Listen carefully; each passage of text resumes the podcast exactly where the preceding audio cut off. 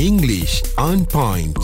Teacher, may I go to the toilet eh? Ha. Ah, Muaz, okay. S- Saya nak komen dua benda lah tentang ayat itu. Ah. Ya. Teacher, saya perasan mm-hmm. kalau di luar negara, mm-hmm. di sekolah di luar negara, kita t- tidak akan dengar uh, murid ataupun pelajar memanggil cikgu mereka teacher, teacher oh. Sarah, oh. Oh. teacher Howard. No, tak ada. Mm-hmm. They will call by the surname ataupun nama keluarga cikgu itu mm-hmm. dan memanggil mereka sama ada miss, Mrs. atau Mr. Oh. Ah, Mr. Smith, Miss Smith, Mrs. Hmm. Smith. Mm-mm. Ah, kalau dekat Malaysia memang teacher, teacher, Ya. ah, teacher Sarah, Ya. ah, teacher, Teacher Ahmad, Ah. Nadia. Ah, Teacher Nadia. Ha. Tapi sebenarnya kalau penggunaan yang betul bukanlah teacher tetapi dengan title Miss, Mrs. Mm-mm. ah, Mister. Mister. So dalam bahasa Melayu Encik, Puan Ya. Sir pun yang ada sebetulnya. juga. Sir pun boleh. Hmm. Yes. Satu lagi toilet. Mm-mm. Okey, toilet kita selalu guna dalam percakapan uh, pasar kita, percakapan biasa, tak apa. Hmm. Hmm,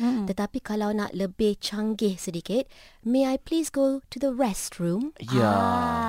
Oh, washroom. Washroom pun boleh. So ayat yang lebih mungkin sedap didengari. Hmm. Betul. Hmm. Satu lagi kalau kita pergi UK, may I please go to the loo? Loo? L O O.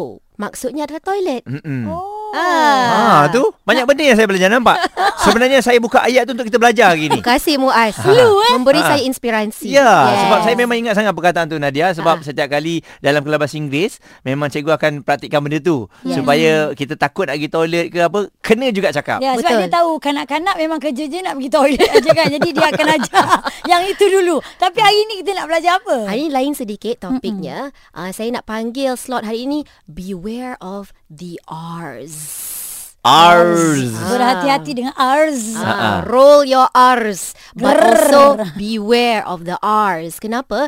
Sebab dalam bahasa Inggeris ni Mungkin dia mengada-ngada sikit bahasa Inggeris Kadang-kala perkataan tu lebih kurang sama Tetapi ejaan dia berlainan Mungkin kerana satu huruf sahaja mm-hmm. ah, Saya ada beberapa contoh untuk diberikan hari ini Dan ah, huruf yang saya tekankan adalah huruf R Ar. Okey. Okey, ketiga-tiga ni tak ada masalah R eh. Ar. Ar.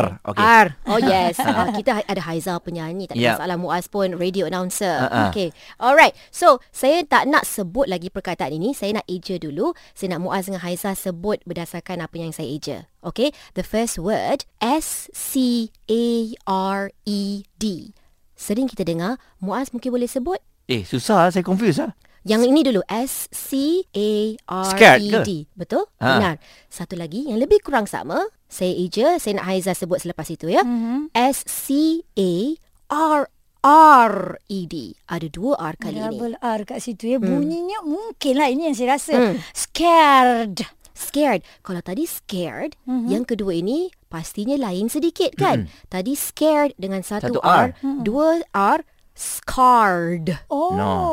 Daripada scarred. perkataan scar, luka. Hmm. Ah, jadi ada ed sebab dia past tense. I was scarred by my past lover. Dilukai. Contohnya. Oh. Betul ke tu? Ah, Betul. ayat contoh je. Contoh, contoh. Oh, scared.